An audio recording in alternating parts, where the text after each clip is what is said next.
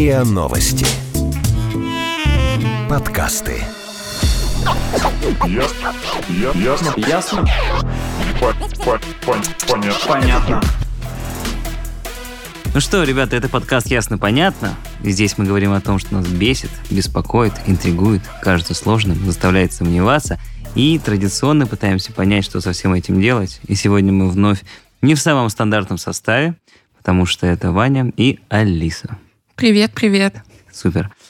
Я недавно пересматривал... О, как это красиво. Я недавно пересматривал свой Инстаграм, и я докрутил до самого-самого-самого низа и посмотрел, какая же первая фотография у меня была сделана там. На самом деле я немножечко юлю, я потом эту фотографию ударил, я просто помню это, но она у меня оста- осталась в архиве. И, в общем, самая первая фотка, которую я выложил в Инстаграм, это был бокал пива. Вот, я просто такой подумал, что как здорово, я такой классный. Это было э, по канонам фуд-фотографии. это было по канонам просто вот того Инстаграма, когда он только-только появился, еще там еще была рамочка такая черная, там был какой-то странный- Виньеточка. да, странный фильтр. Вот. И я к тому, что когда у нас там в каком году Инстаграм-то появился, наверное, в 2010, может быть, 2011, он стал так более-менее набирать популярность.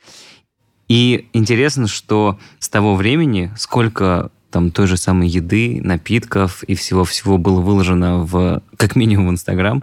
Мне кажется, это просто какие-то миллионы фотографий, миллиарды, не знаю, чизкейков, миллионы миллиардов э, бокалов кофе или что там, чашек кофе.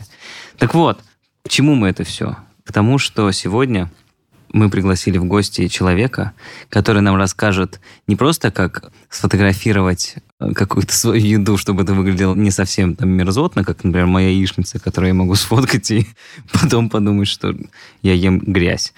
А, соответственно, то, как это сделать правильно, красиво и вообще в чем секрет красивых снимков еды, назовем это так, мы пригласили к нам в студию Юлию Космо, которая фуд-фотограф, фуд-стилист, фуд, чтобы вы понимали, как еда, а не как ступни. Ступни же, да? Правильно? Ступни, ступни. Да.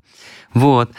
Юля, спасибо, что пришла. Привет. Всем привет. Очень рада, что вы меня пригласили, и с радостью вам отвечу на все как- самые главные знаешь, вопросы. сколько времени мы хотим ясно-понятно пригласить человека твоей профессии?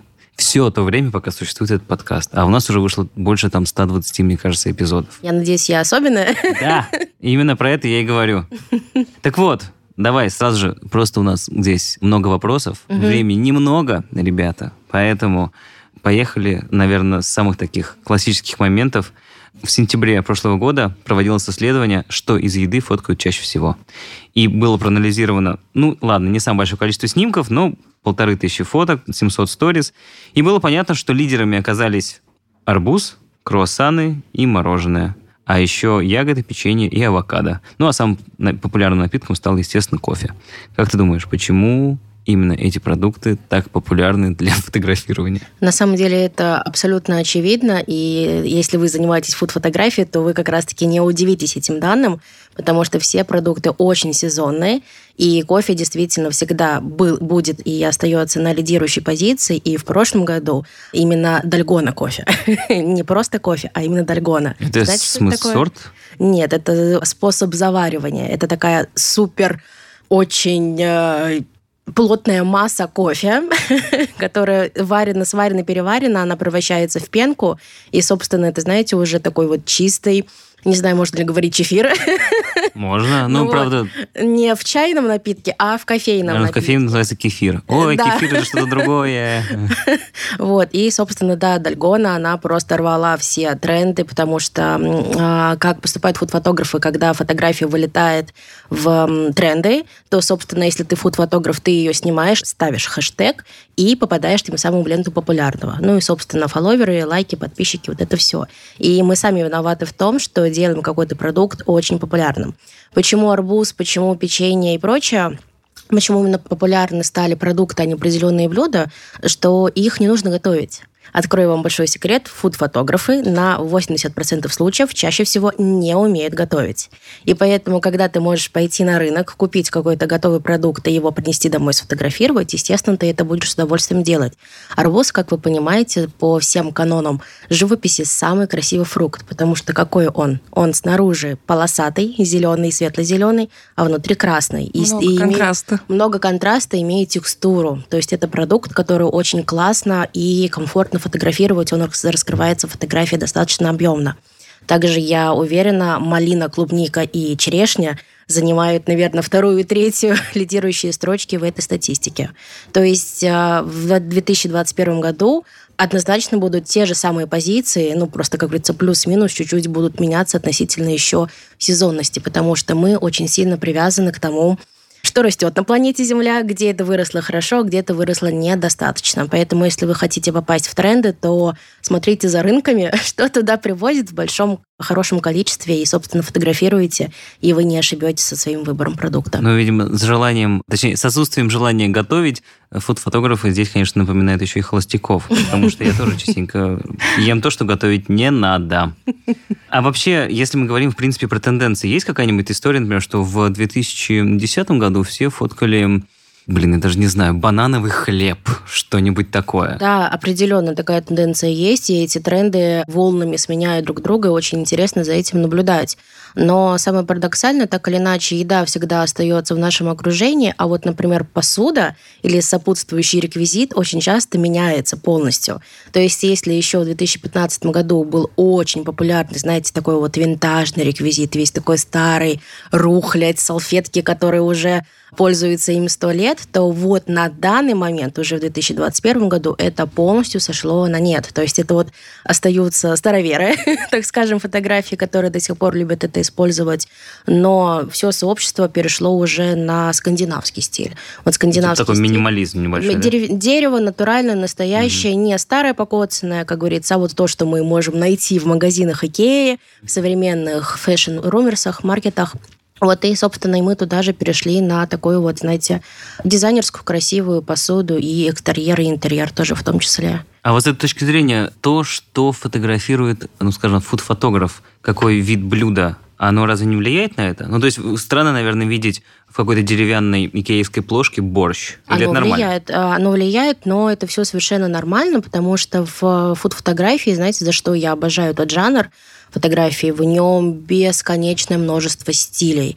То есть есть стиль именно рустикального а, жанра, это когда вот именно все такое деревенское, старое, натуральное. Есть кинфолк. Кинфолк это, да, я думаю, тоже вы знаете. В Америке выпускается Журнал, журнал, да. и, Очень собственно, вот у них такой вот лаконичный дизайн, все заполненное воздухом, светом, и фотографию это, разумеется, тоже приходит. На данный момент, э, благодаря очень сложному прошлому году. Людям не хватает эмоций именно. Мы заменили путешествие едой, правильно? Но эмоции... Ну именно- как, то как.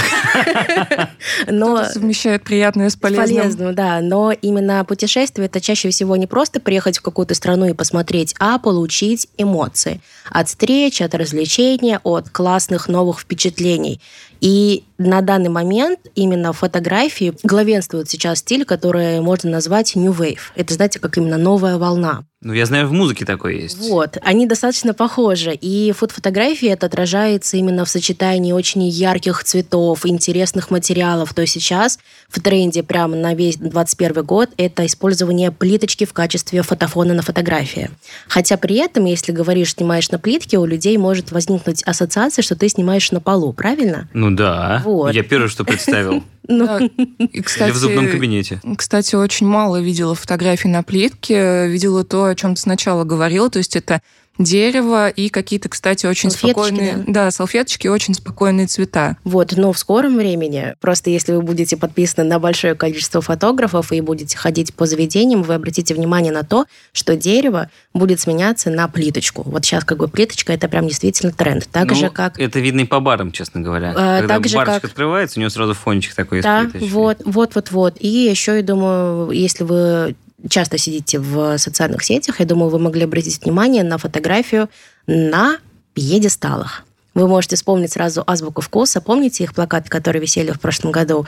Такого яркого зеленого, желтого цвета. Там стояли кубы, и на кубах стояли продукты. Ага. Вы помните? Ну, так, на вскидку, конечно, вряд ли. Но это пьедесталы был Ага. трендом на конец 2020 года, и сейчас просто, понимаете, получается, фотографии все идет волнами. До нас это потихоньку по всей стране медленно доходит и размывается. И, собственно, в скором времени также я просто живу немножечко, так скажем, в будущем под Да, фотографии. Потому То мы да, всегда зовем людей из будущего. Да, Как там летом?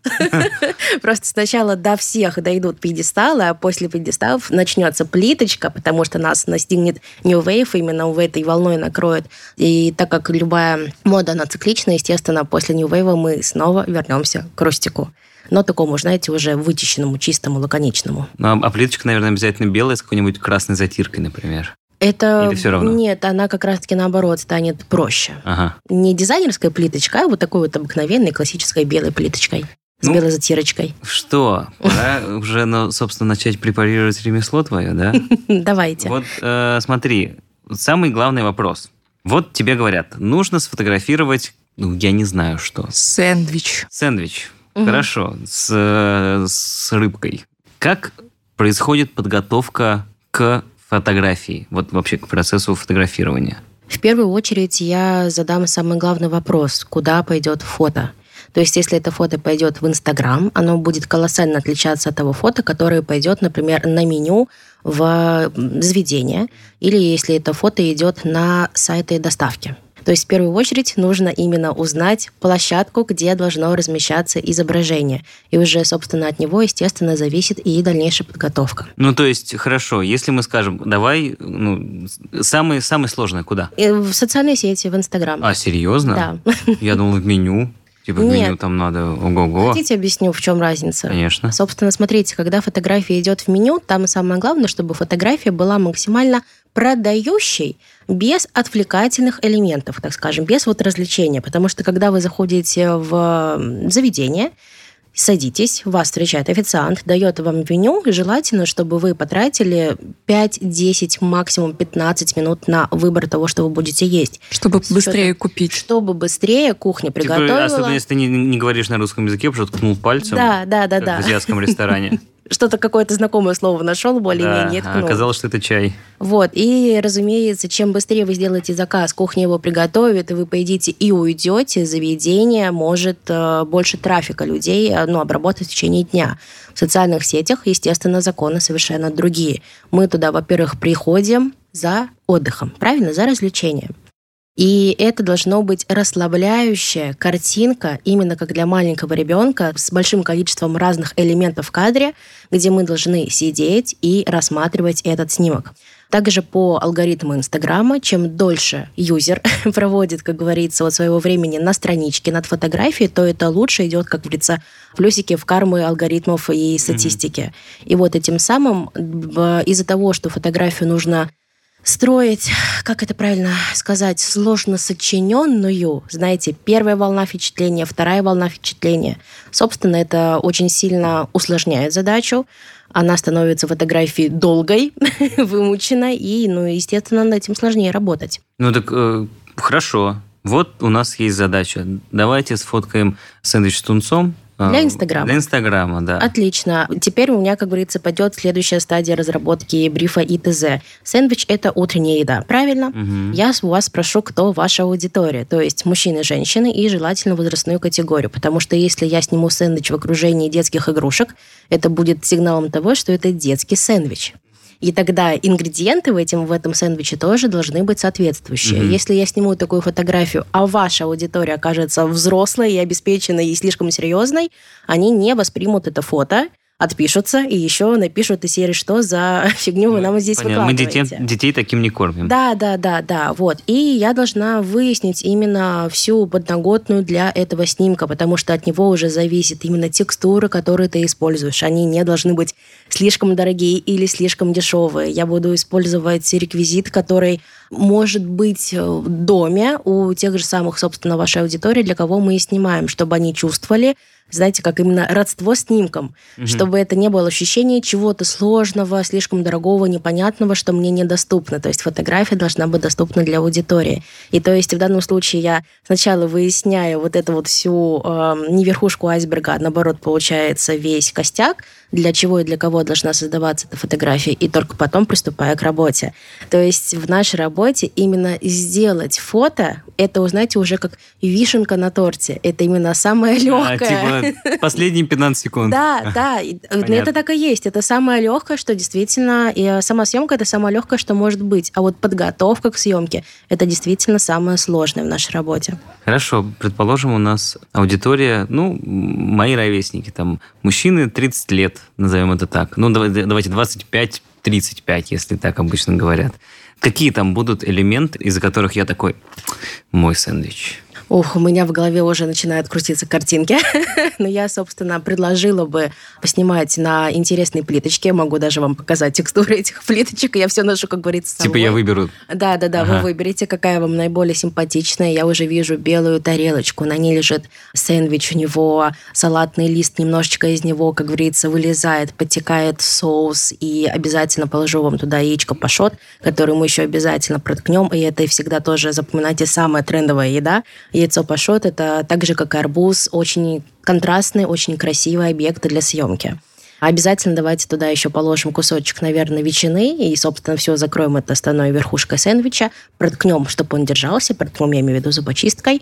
И так как это утренняя еда, я думаю, давайте туда поставим стаканчик э, с кофе, но кофе, который можно сварить быстро дома самому, чтобы это не было ощущения какой-то ресторанной еды. Спешлти какой-то не а, нужен. А какой-то домашний, домашней ага. еды, чтобы и, собственно, кофе, просто обыкновенное кофе с молоком, такой вот именно домашней, красивой, уютной, теплой чашечке. Даже на mm-hmm. этой чашке может быть что-то написано из серии, ну, «Доброе утро, хорошего дня». Mm-hmm.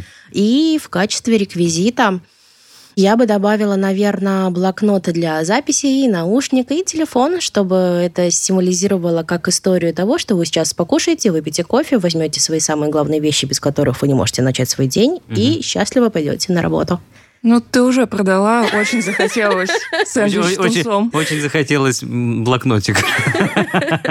А, ну, то есть, и понятно, что поскольку, поскольку это утро, все, наверное, должно быть в супер светлых Светлое, воздушное, да. Я, короче, слышал, что все ладно, не все, что обобщать-то, многие фуд-фотографы снимают только при естественном освещении.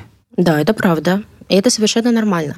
Смотрите, в любом сообществе, естественно, есть градации. Есть градации, которые считают супер-профи, супер-ниндзя фотографа. Есть фотографы, которые совершенно нормально, искренне честно называют себя домохозяйками, и в этом нет вот именно никакого оскорбительного, так скажем, момента и выездные фотографы, каталожные фотографы, фотографы тарелочки, тарелочники, вернее, и моя самая любимая категория – это чердачные фотографы. А, сразу Ты хочу... такие, это вот. назвала, как будто у вас какая-то такая небольшой ОПГ, и там типа ребята, которые, так сказать, правильные вещи обслуживают. Э, ну вот, э, на самом деле так оно и есть, и сразу могу сказать, предупредить, вернее, тот, кто нас слушает, если вы вдруг осознали, что вы тарелочник, либо чердачник, ни в коем случае не нужно на это это обижаться и расстраиваться. Как говорится, вы вот просто любите так снимать. А, я коротенько и быстро да, да расскажу. Да, было бы интересно. где Особенно кто. чердачники, что же они там делают. А, смотрите, супер-ниндзя-черепашки, суперфотографы — это, собственно, те, которые уже снимают и занимаются только имиджевой съемкой. То есть это именно реклама в такие крупные, крупнейшие бренды Pepsi, Coca-Cola, McDonald's. То есть это баннеры, которые мы с вами видим на улице, вот эти вот шестиметровые растяжки. То есть имиджевая рекламная съемка, она очень дорогая, она требует колоссальной технической подготовки, и, собственно, естественно, естественно, ей занимается определенная каста фотографов, которые, разумеется, считают, что они самые лучшие фотографы. И это совершенно оправданно с их стороны так про себя думать. Следующая каста фотографов – это домохозяйки. То есть это девушки, женщины, которые вышли в декрет, которые стали заниматься кондитерским делом. Чем только женщины занимаются на декрете? Вообще, Капец. женщины просто золотые. Самые золотые существа на нашей планете стали заниматься кондитерским делом, фотографировали свои изделия и поняли, что нужно фотографировать хорошо, чтобы хорошо продавать, и стали увлекаться, собственно, фуд-фотографией. Но не обязательно заниматься кондитерским делом, можно просто, вот так же, как в твоем случае, почему ты сфотографировал бокал пива. Ну, Ага. потому что это же красиво, это сочно, это аппетитно, это утоляет жажду. И вот так же можно быть влюбленным в еду. Потому что, согласитесь, иногда вы можете проходить по магазину и по рынку и покупаете продукт, который вы вроде бы не хотите его есть, но рука все равно потянулась, потому что он красивый. Вот, и также в данном случае с домохозяйками. Невозможно пройти мимо какого-либо продукта, ты просто покупаешь его, фотографируешь сначала на подоконнике у себя на кухне, а потом начинаешь вот так вот именно расширяться. И сразу могу сказать, что по моим наблюдениям, вот эта вот каста, как говорится, домохозяек, это, наверное, 70% фуд-фотографов, которые есть и в Москве, и в Санкт-Петербурге, и в других крупнейших городах и в России. И мы именно, я тоже, как говорится, причисляю себя и к ним тоже в том числе, это самые рабочие пчелки, потому что они выполняют практически все задачи. Я имею в виду и инстаграмная съемка, и меню выездная съемка, продуктовая на каталожку, и вот это вот все. Ну, подожди, вот как бы пока мы не перешли Давай, к моей давай. любимой когорте, а, если мы говорим про домохозяек, вот ты говорила, что фуд-фотографы, они приезжают и фоткают, и сами типа не готовят. Да. А домохозяйки, она же, ну, по факту, она угробила там три часа времени э, за плитой над этим, собственно, пирогом, который еще там всходил, не всходил, и потом его пофоткала. То есть, по факту, получается, что есть фуд-фотографы, которые в том числе повара. Разумеется, у всех есть свои есть, э, дорожки развития. Кто-то стал фотографировать, потому что ему надо продавать свои снимки. Ну, вот в случае кондитерских изделий. Кто-то стал фотографировать, потому что он очень много готовит для своей семьи и просто из серии «Так, я готовила это три часа, они съели это за все за 15 минут, и у меня из серии даже не осталось воспоминаний или рецепта, которым я могу Ну да. поделиться». И многие начинают свой путь благодаря тому, что готовят, пишут рецепты, и потом их в качестве э, высмотренных фотографий в- зовут к себе в качестве фотографа. Значит, чаще, чаще всего я именно вот таких и видел, когда там кто-нибудь Да, что-то да, приготовил, сфоткал, красиво сфоткал, да. И ты думаешь, ну да, да, молодец. Да, оно так и начинается, вот. Но общаюсь с такими приятными как раз-таки профессионалами в своем деле, которые вот именно выросли с э, домохозяек со своих рецептов, когда они готовили. Вот, и то есть это прям, по-моему, у нас даже должен быть вопрос из серии, с чего начинается, как можно прийти в фотографию. Это вот одно как раз-таки из э, степени развития. Ты готовишь и снимаешь, но также ты можешь абсолютно не готовить. То есть сейчас эпоха доставки, еды по доставке, и вы можете заказать любые роллы, любую кашу, пиццу и пофотографировать ее. Ну или пойти по барам тоже пофоткать. Ну, Только, наверное, как-то украсить нужно будет все равно эту доставку. То есть там доставляет какое-то блюдо, нужно будет также листик салата, соус Ну вот вы какой-то. уже фуд-фотограф. Ну, У меня, у меня был двухнедельный отпуск, когда я фотографировала все, что я готовлю, но это очень низкий уровень фотографии. Так, ну вот оно с этого все и начинается, с очень низкого уровня и по чуть-чуть, по чуть-чуть повыше. Ну и я давайте быстренько вернусь. Наверное, Мгм. людям будет очень интересно подумать, кто интересно, я тарелочник либо чердачник. Собственно, тарелочники это просто те фотографы, которые снимают вот именно на доставку тарелкой, без реквизита, он не готовит.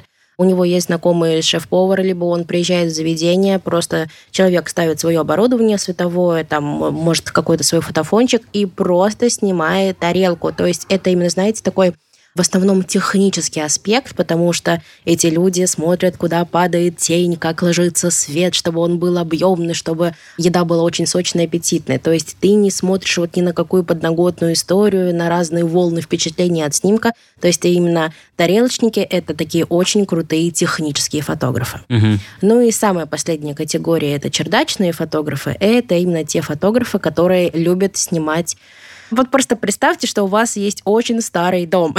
очень старый дом, где есть чердак. Вы заходите на этот чердак, достаете какой-то старый ящик, весь уже обколотый, там с гвоздями торчащий, у вас есть маленькое-маленькое окошко на этом чердаке, где вот так вот буквально ладошкой протрешь немножечко окошко, и через него будет проходить лучик света. И весь свет будет такой очень, знаете, грузный, пыльный, темный, фотография будет серая. Мгм. И вот почему-то есть определенная каста людей, ну, категория, так скажем, наших фотографов э, фотофотографии, которые именно любят вот в этом маленьком лучике света снимать из серии все, все, что им вздумается. Я абсолютно не имею ничего против чердачного фотографа, чердачного света и чердачной еды, но я считаю, что у всего должна быть логика. То есть, если, например, подняться на чердак, я не знаю, с чаем, попить его вдруг там, или съесть какое-то яблоко, либо вдруг а, надкусить какой-нибудь пирожочек, это, это логично для этой истории. Но снимать там суши, в таком освещении пиццу, это абсолютно нелогично. То есть у каждой стилистики, так скажем, у каждого характеристики фотографа, который он любит, есть определенная еда, которая логична, и которая нелогично снимать в данных его условиях. Но это у этой чердачной стилистики как бы получается этот лучик света, он как акцент на да, блюде. Да, просто акцент на блюде, именно, абсолютно. Но именно тут должна быть какая-то история вот в таком освещении просто, естественно, очень трудно да, говорить о фотографии и не показывать примеры. Свет, он очень эмоциональный. Вы от освещения можете понять, какой это был день, солнечный, веселый, либо наоборот пасмурный, дождливый. И так или иначе у вас из-за этого возникают эмоциональные впечатления от кадра. Когда вы хотите улыбаться и думаете о том, что, боже мой, вот мороженое, как я хочу мороженое и поехать наконец-таки в солнечную Италию. А когда наоборот фотографии серая, грузная, темная, вы, естественно, начинаете думать о том, что скоро октябрь, лето еще не было, но скоро октябрь, снова будет депрессия, и вот это вот все.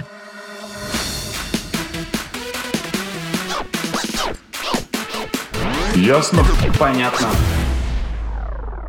Если мы, опять же, говорим о том факте, что самое главное – это подготовка. Да. то, понятно, мы там готовим какое-то пространство, мы продумываем все какие-то ходы, а саму по себе еду-то мы готовим к фотографии. Я имею в виду, вот хорошо, вот у нас есть сэндвич, например. Да. Ну, то есть, по факту, вот наверняка, когда ты фотографируешь сэндвич, ты его, наверное, полностью разбираешь. Да-да-да, И потом опять разумеется. собираешь, там, чтобы вот, как ты сказала, чтобы там тек что-то. Соус. Соус, да-да-да. Как вот это вот происходит? И сразу второй вопрос. Насколько настоящее это все там, на фотографиях? Вот эта подготовка уже самой еды, да, давайте вернемся конкретно к нашему сэндвичу, зависит именно от навыка фотографа. То есть кто-то, как говорится, даже многие пишут у себя в профилях из серии «я не лезу в еду руками». Кто-то действительно не, к ней не притрагивается. То есть у фотографа есть главное условие его работы, что еда должна быть идеальна сразу на 100%. Я с едой не работаю. А я, так как являюсь и фуд-фотограф, и фуд-стилист, я как раз-таки именно тот человек, который работает с едой. То есть, опять же, есть еще у нас градации в профессии, что ты себе позволяешь и что ты себе не позволяешь, потому что не умеешь этого делать. И если вы фуд-стилист, то, разумеется, ваши обязанности входит в том, чтобы еда выглядела максимально аппетитной. Например, давайте поговорим еще о обыкновенной овсяной каше. Например, Вот, например. который все время убегает у меня. Вот как бы вы, Иван, подготовили кашу к фотографии? Что бы вы сделали? Перед тем, как ее приготовить, в смысле? Нет, вообще? перед тем, как ее сфотографировать. Так, взял бы я кашу. Хорошо, ладно, первое, что мне пришло в голову, я положил ее в тарелку и положил сверху ломтик масла. И пока он бы таял, я бы фоткал. На этом все. А, ну, наверное, можно еще банан добавить. Или ягодки. Да, Вот, возможно, я. ну, Это же тренды. точно. А, ну, Вы вот точно уже установленный, как говорится, фот- фотограф. В твоем случае это рустикальная фотография, потому что обыкновенная каша, вот именно с ломтиком масла, это то, что из нашего детства идет. ага. Еще и сахаром, да, можно присыпать. И то есть и фотография, это, вернее, тогда реквизит для такой фотографии должен, должен быть как из детства. Простые тарелочки, желательно с изображением какого-нибудь животного там на дне. Где-то еще должен есть, и, И его, спасти его, да-да-да. спасти, конечно же, От должен, завала, потому что сказать. он же там тонет. Современная фотография с современным фуд-стилистом подача будет совершенно другая. То есть овсяную кашу можно подать в стеклянной банке, овсяную кашу можно подать в плоской тарелочке, собственно, по окантовке выложить э, размятые, размолотые орешки, украсить листиками мяты, веточкой ягоды и, естественно, еще каким-нибудь соусом либо джемом красного красного цвета сделать такую, знаете, вот волну. э, Ну вот смотри, по вот ты когда каше. приезжаешь на съемку, знаешь, что будешь снимать кашу, ты это все с собой привозишь? Эти вопросы я уточняю по подаче. Нужен ли вам фуд-стилист на съемке? Мгм. Мне часто говорят, нет, у нас все отлично, у нас работает наш шеф-повар, ну, как бы он круто все подготавливает. И я тогда говорю, отлично, ну, то есть в смету записываю, что нужен только фуд-фотограф, не нужен фуд-стилист. Вот то, что я сейчас описала, это обязанности фуд-стилиста. Еще сразу давайте тоже, чтобы вы понимали, какая есть градация, так скажем, по степени ответственности в нашем деле. Смотрите, есть фуд-фотограф, есть фуд-стилист, есть проп-стилист, есть сет-дизайнер. Все вместе. После слова «проп» стало все непонятно. Да-да-да, это что-то, на, как говорится, на профессиональном языке. Да-да-да. А у нас почему-то именно вот эти все четыре профессии сочетаются в одно, и люди чаще всего думают, что фуд-фотограф это как раз-таки вот тот человек, который должен уметь делать вот это вот все, что я перечислила. Ага. Но нет. Фуд-фотограф, он действительно фотографирует только исключительно еду и может вообще ни в коем случае не притрагиваться к тому, что происходит внутри тарелки.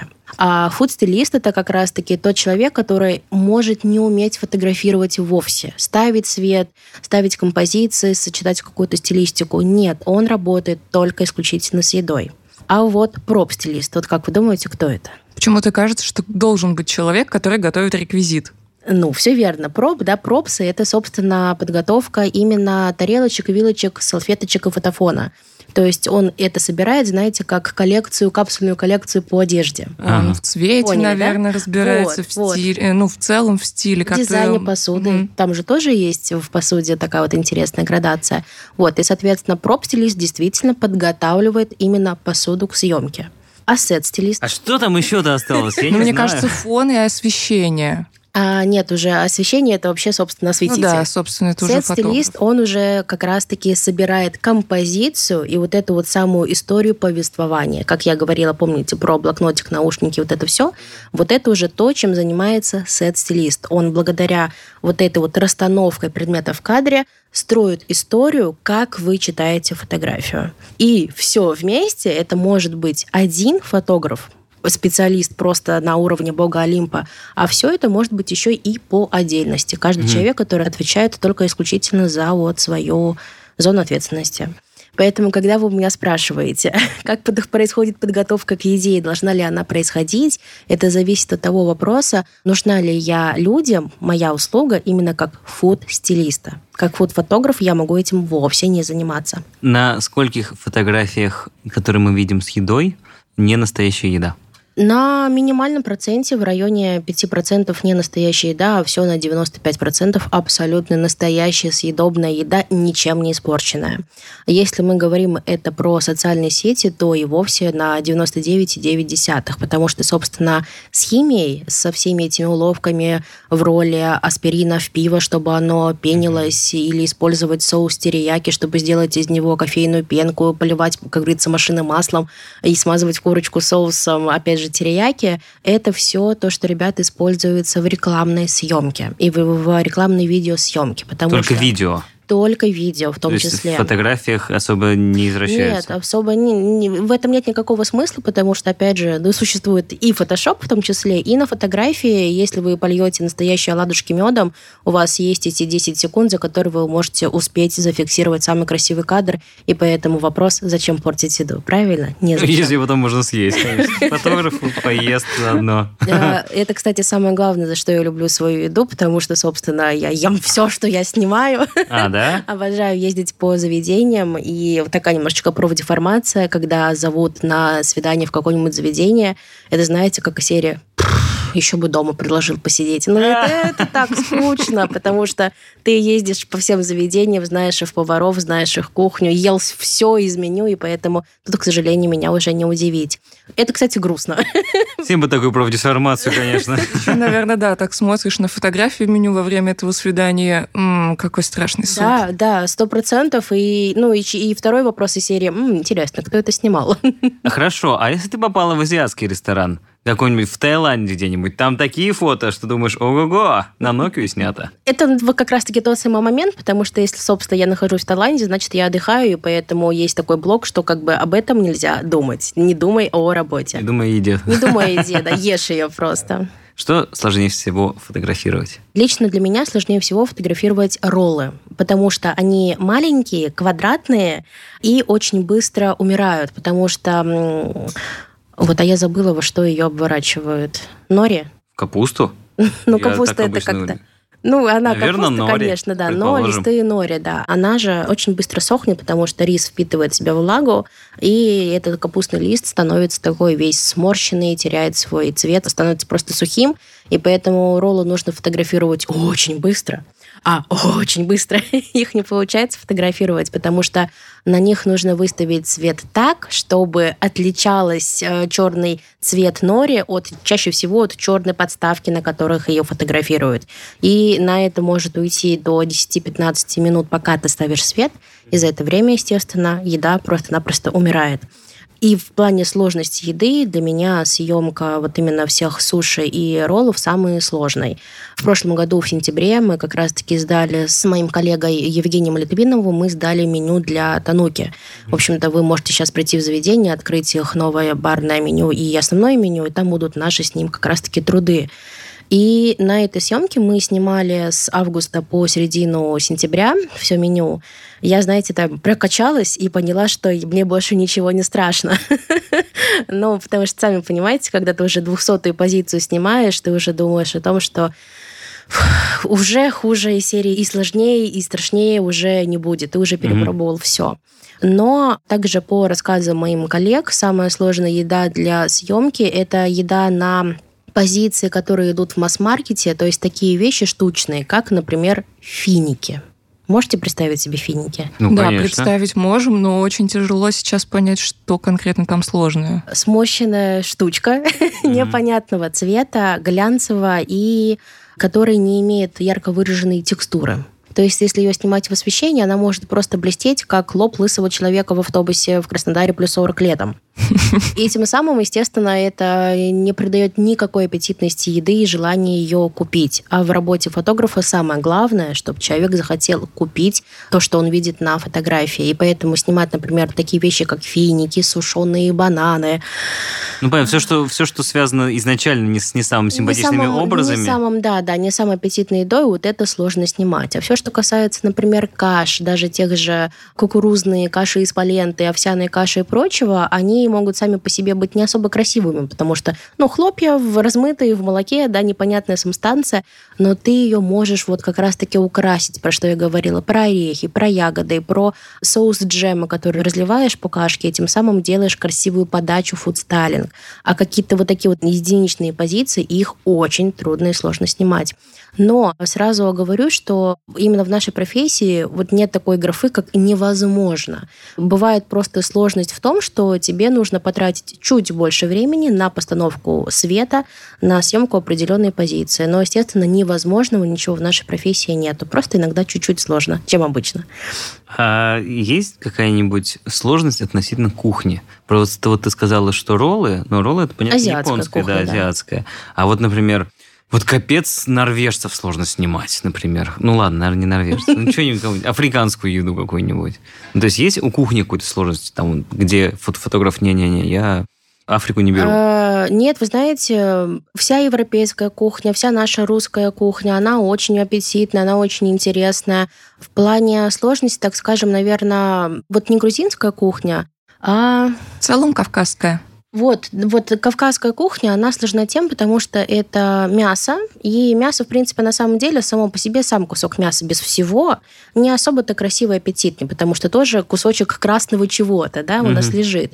И уже только там, когда это с лавашом идет, с, с лучком, с соусом, с нарезанными овощами, огурчиками, помидорчиками, оно уже становится красивым, аппетитным. А само по себе мясо, особенно какие-нибудь люля-кебаб, не очень красивый. А, кстати, вот тоже вспомнила, именно люля-кебаб тоже очень сложно снимать, потому что обыкновенные колбаски, мясные колбаски, которые не имеют ярко выраженной формы и текстуры, и когда ее снимаешь, это, естественно, начинает быть похоже на фотографию под графой 18+. Угу. И в этом есть определенная, конечно же, сложность. Очень-очень много вот именно связанных мемов и картиночек, связанных с такой вот продолговатой вытянутой едой.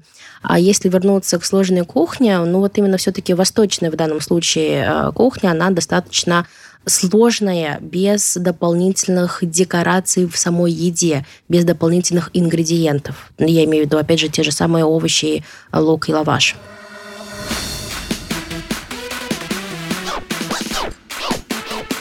Ясно?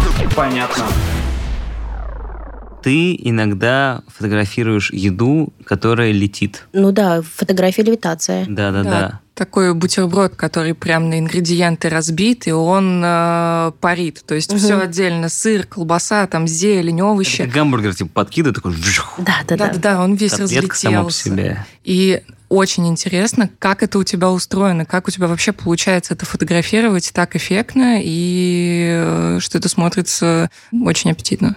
Вот про то, что говорили сейчас гамбургеры и сэндвичи, это у меня целый проект э, был с э, брендом Харрис. Обожаю. Как раз-таки было очень комфортно с ними работать, и мы создали целую как раз-таки вот коллекцию такой вот арт-еды, левитирующей еды. Левитация, она вообще очень распространена. Это ты не только снимаешь еду по слоям, но у меня, например, есть еще и фотография борща по слоям. Надеюсь, вы видели этот снимок. Если не видели, то, как говорится... Судя по всему, это типа тарелка борща где-то в космосе летает. Ну, практически. Практически отдельно тарелка, отдельно борщ вне тарелки, отдельно Тем сметанка временем на. МКС, как говорится. Не видели? Вот я обязательно вам, вам покажу после подкаста, потому что, собственно, это прям, знаете, самая пока что последняя моя сложная фотография в левитации. Я еще сама не могу придумать, что можно делать сложнее. Вернусь к сэндвичам. Давайте я расскажу немножко технические аспекты, да, как это может быть снято. На левитации, когда выкладываешь эти фотографии и говоришь о сложности, которой ты столкнулся, люди часто могут задать вопрос, а чего вы не повесили на леске? Ага. Думают о том, что это же так очевидно, и как бы почему она не догадалась о такой очевидном а, техническом решении. Ага. Этот вопрос достаточно, знаете, не то чтобы раздражает, а смешит, что я занимаюсь этим уже 7 лет. Ты думаешь, я не пробовала снимать, как говорится, подвешенные на леске? Смотрите, можно по-разному снимать. За что я люблю фотографию, что у нее нет ограничений в техническом аспекте. Куда я могу повесить леску? Я чаще всего снимаю у себя дома на кухне. У меня там потолок, мне не за что зацепить эту леску. И поэтому на помощь приходят обыкновенные шпажки, обыкновенные прозрачные подставки из пластика и даже съемка на стекле сверху. То есть э, у меня однажды был конкурс в моем инстаграме, он называется «Благобудень», где всем моим участникам нужно было заснять левитацию с помощью стекла. Что я сказала? Идете на кухню, заглядываете в холодильник, достаете оттуда полочку из холодильника, который делается из стекла или акрила, она чаще всего стеклянная, прозрачная, выкладываете на ней свои ингредиенты и снимаете. То есть можно так заснять макароны, ягоды, печенье. То есть, опять же, то, что не нужно готовить, и то, что логично смотрится вне тарелки. Обыкновенно вот именно такая закусочная, так скажем, еда. Ну и что же вы думали? Думаете? Просто огромнейшее количество шикарнейших и гениальных фотографий было снято подобным образом. И при этом там по факту, с точки зрения физики, не левитировало вообще ничего. Все зависит от ракурса, наклона, кусочка еды, ну и небольшого потом э, фотошопа, когда потом ты размываешь, например, задний фон или что-то из предметов. Ну или убираешь блики от стекла, которые могут быть. И поэтому левитация снимается в множестве различных их вариантов использования, ее вариантов использования. Это может быть подвес, это может быть леска, это может быть конструкция между... Ставите палку с левой стороны, с правой стороны, натягиваете между ними даже какой-то, возможно, скотч, на который вы крепите мелкие детали, орешки и прочего, и потом его в постобработке вот эту, как говорится, леску убираете. Самый главный, наверное, момент и аспект, что при съемке левитации нужно обладать именно навыком ретушера, потому что эта съемка может занять у вас 15 минут, а обработка изображения может занять у вас 2 часа. 15 лет. Ну, наверное, если с нуля, то да, 15 лет, и так 2-3 часа работы – это совершенно нормальная практика изображения. Опять же, в случае вернемся к моим сэндвичам и бургерам, это каждая деталька, хлебушек, листочек, помидорчик и прочего цепляется на шпажку, я держу эту шпажку перед объективом камеры, поворачиваю в нужном мне наклоне, чтобы это смотрелось достаточно гармонично, и, собственно, снимаю каждый ингредиент отдельно, а потом это все склеиваю в один коллаж фотографии. Это все происходит на самом деле элементарно. Это тот самый случай, когда действительно за 15 минут ты все снимаешь, а потом 2 часа все это склеиваешь. Юль, смотри, ты вот рассказываешь про это все, так сказать, 7 лет, э, как бы один ответ. Но как-то же люди все-таки учатся этому. Разумеется. Я имею в виду не из разряда там методом проб и ошибок, а вот как-то более Профессионально, осознанно. что ли? Да, да, да. Ну, такой, проснулся ты утром, ну все, буду фоткать еду. И куда-то пошел учиться. Или нет такого? А, такое есть, и сейчас как раз-таки самое благодарное, просто благодатное время для обучения, потому что даже вспоминая еще 2015 год, когда я случайно обнаружила, что а откуда в заведениях вообще фотографии еды берутся? И стала заниматься этим, как говорится, углубляться этим вопросом, стала читать, и материалов было очень мало. На русском языке, можно сказать, их не было вообще, а на английском языке было достаточно много интересных материалов обучающих. Сейчас же вы можете вбить даже просто левитацию фуд-еды и, и в Ютьюбе, и просто на сайтах, и в блогах найдете бесчисленное множество материалов, которые можно прочитать, попробовать и сразу у себя дома их повторить, так скажем. Поэтому обучение здесь нет ничего сложного. Просыпаешься, решаешь, что, блин, фуд-фотограф, как это круто, интересно, хочу. Подходишь к своему компьютеру, вбиваешь в гугле фуд-фотограф и смотришь курсы, школы, и их сейчас очень много, и практически они, как говорится, все, все замечательные, все хорошие, потому что тут вредному не научишь. Берешь камеру, изучаешь ее технические параметры, тебя э, учат, как поставить цвет и как поставить тарелочку.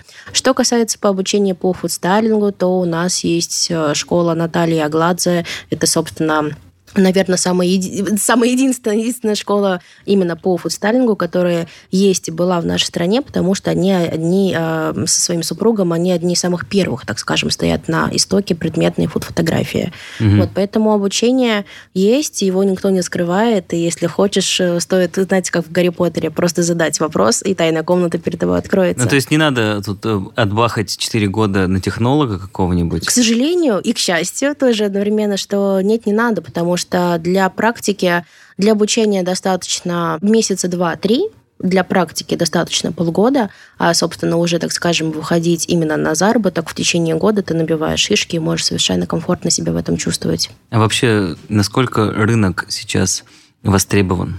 Именно Востребован У вас очень. э, ниша-то она не занята еще? Нет, не занята, очень востребована, особенно всплеск произошел большой как раз-таки на 2020 год, потому что, собственно, заведения были закрыты, и все ушли в доставки, все ушли в маркетплейсы, кейтеринг и прочее, и как раз-таки я была очень удивлена тому, что как раз-таки за 2020 год я не сидела без работы вообще ни месяца, абсолютно. То есть ты переживаешь, думаешь о том, что, боже мой, сейчас же все будут сидеть дома, заведения закрыты, что же делать и где жить, а в итоге оказалось наоборот, и работы стало чуть ли не в два раза больше, чем было еще благодаря тому, что у нас достаточно доброе сообщество фуд-фотографов, и мы друг другу перекидывали клиентов, которые ты не можешь, не хочешь, тебе невыгодно или у тебя нет оборудования, перекидывали все их друг другу. Поэтому в Москве работы фуд-фотографу очень много, достаточно, потому что, как говорится, вы можете даже элементарно, вот именно для статистики, вбить э, заведения, которые есть в Москве, и на доставке, посчитать их количество, посчитать, сколько людей занимаются фотографией, и понять, что невозможно одному человеку вести больше, чем 3-4 заведения, и, и нет такого количества фотографов, которые могут покрывать просто вот именно все едательные питейные заведения. Поэтому не то чтобы ниша пустует, нет, разумеется, она не пустует, но есть куда еще прийти, есть кому подвинуться, так скажем. Именно подвинуться. Вот смотри, Юля, тебя возьмут и подвинут как раз. Вообще не переживай по этому поводу.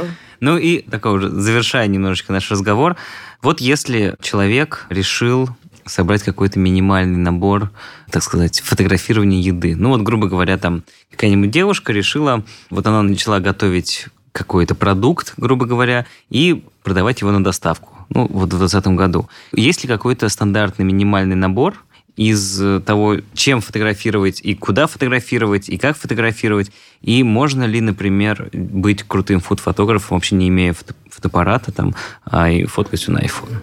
Да, разумеется. Это все всегда ограничивается исключительно лишь видением и талантом. Ну, то есть, когда ты видишь красоту, ты хочешь эту красоту передать, и ты умеешь ее передать, это завязано и связано не с той техникой, с которой ты работаешь, а с твоими глазами и видением, которое ты, как говорится, на свою работу и вовлекаешь, тратишь, не знаю, как правильно сказать.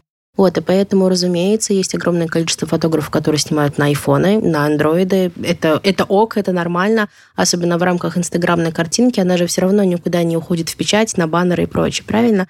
А инстаграмная картиночка – это 1200 пикселей по широкой стороне, и поэтому тогда хоть на тапочек снятая фотография На калькулятор. На калькулятор, да, тоже в том числе. Вот. Что касается минимального оборудования, это исключительно желание. Минимальное оборудование – это именно желание и возможности этим заниматься, учиться, читать, смотреть и все а все остальное будет приходить само собой, потому что можно снимать невероятно красивые фотографии именно в дневное время, в солнечную погоду. Скоро уже весна, скоро лето. Это прям покупайте, идите, покупайте арбузы, черешню и снимайте свое удовольствие и пробуйте. Есть у фуд-фотографов золотой час? А, нету. Но это самое главное не снимать при ярких солнечных лучах, потому что солнечный луч, он обесцвечивает еду потому что техника, она фокусируется в основном на солнечном свете, а. и, собственно, у нас сбивается контраст и баланс белого. А такого золотого часа, как у портретных свадебных фотографов э, из серии «Перед закатом один час», угу. нет, у нас такого, к сожалению, к счастью, возможно, тоже нет.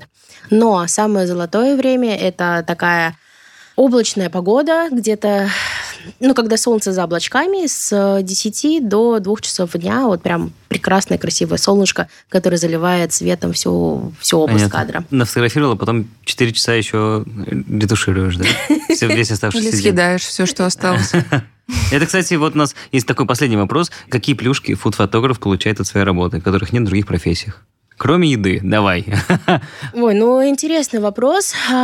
Слушайте, на самом деле много чего, потому что, смотрите, есть еще и разновидности по работе у фотографа. Ты можешь работать дома, ты можешь работать на выезде. И тем самым плюшки могут быть от того, что ты знаешь все секретные ингредиенты шеф-поваров, потому что, ну, ты с ними общаешься, они тебе рассказывают, как это приготовить, потому что, ну, вы сами знаете, повара, естественно, не будут делиться своими секретами. Можете вспомнить даже Спанч Боба и Красти Краба, Планктон, пыталась выяснить секретный ингредиент. А когда вы работаете с человеком уже не первый раз, разумеется, вам доверяют, и поэтому вы можете приготовить самый сногсшибательный соус, либо заправочку, либо замариновать мясо у себя дома. Это же тоже плюшка, правильно? Правильно. Кстати, вот э, у меня сейчас мясо, как у White Rabbit, ребята. Так что не надо. Да, да, да, да. И второй момент, если вы снимаете, например, еду на доставке, то все эти объемы еды привозят к вам домой. И давным-давно мы проводили эфир тоже с моим любимым фотографом Ириной Завьяловой. Она говорила, что она фотографировала колбасу, и 20 килограмм колбасы лежали у нее на балконе. Еще очень И до сих пор лежат, да? Да, да, да.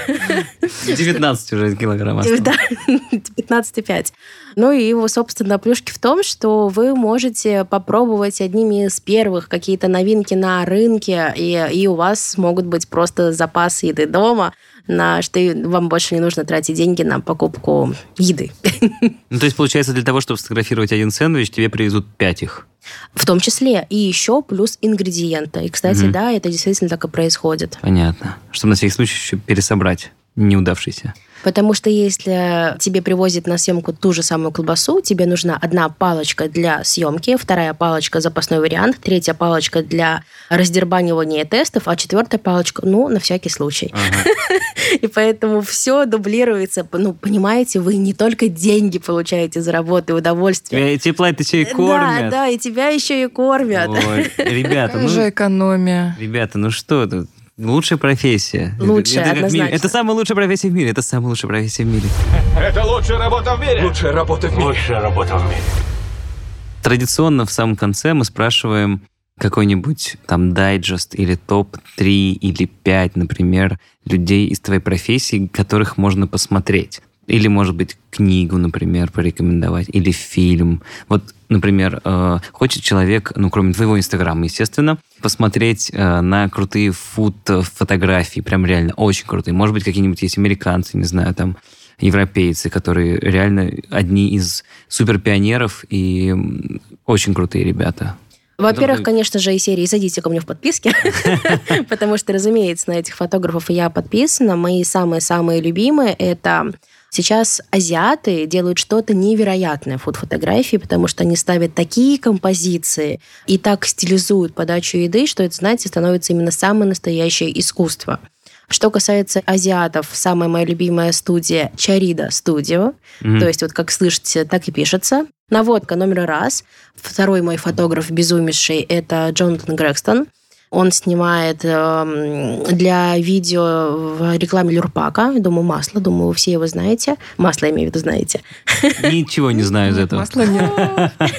Вас еще и учить и учить. Да, Ну вот, конечно. Джонатан Грегстон невероятный фотограф, победитель просто всех рекламных выставок, он живет в Лондоне, и, собственно, в фото и видеорекламе он участвует, снимается, у него невероятнейшие работы. Его инстаграме, просто если вы зайдете, вы там в основном увидите фотографии с путешествий, ну вот, собственно, если зайти как раз-таки на сайт, то там открывается просто космос.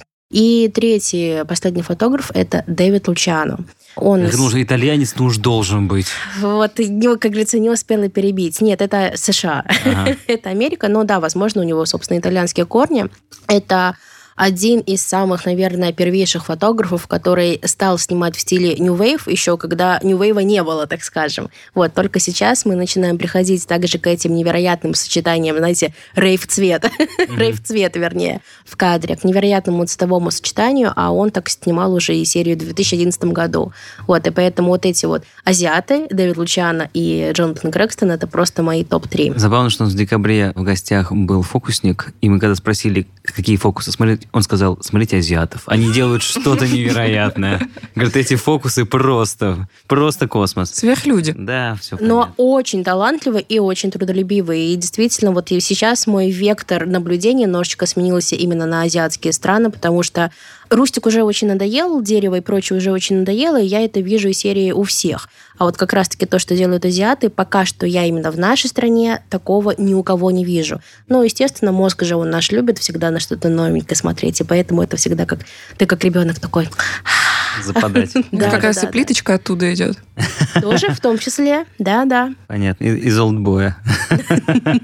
Ну и по традиции мы завершаем наш эпизод э, музычкой. Сегодня это будет э, российский композитор, который мне, спасибо, подсунул Spotify в каком-то из плейлистов, Антон Белов. И ничего не могу больше по поводу того сказать, кто он и чем он занимается, но музыка у него просто обалденная. У нас в гостях был фуд-стилист, фуд-фотограф, и вот еще вот те две остальные слова, которые тоже были, что-то с прото там и всем прочим. Юлия Космо, спасибо тебе большое, что Спасибо. пришла. Очень давно Спасибо, тебя Юля. ждали. Да, спасибо, что нашла время. Ну, а это были Иван и его Алиса. Надеюсь, я будущий фуд-фотограф. Нет, ты будущий журналист, извини меня. А также это был подкаст «Ясно-понятно». Всем спасибо и до новых встреч. Пока.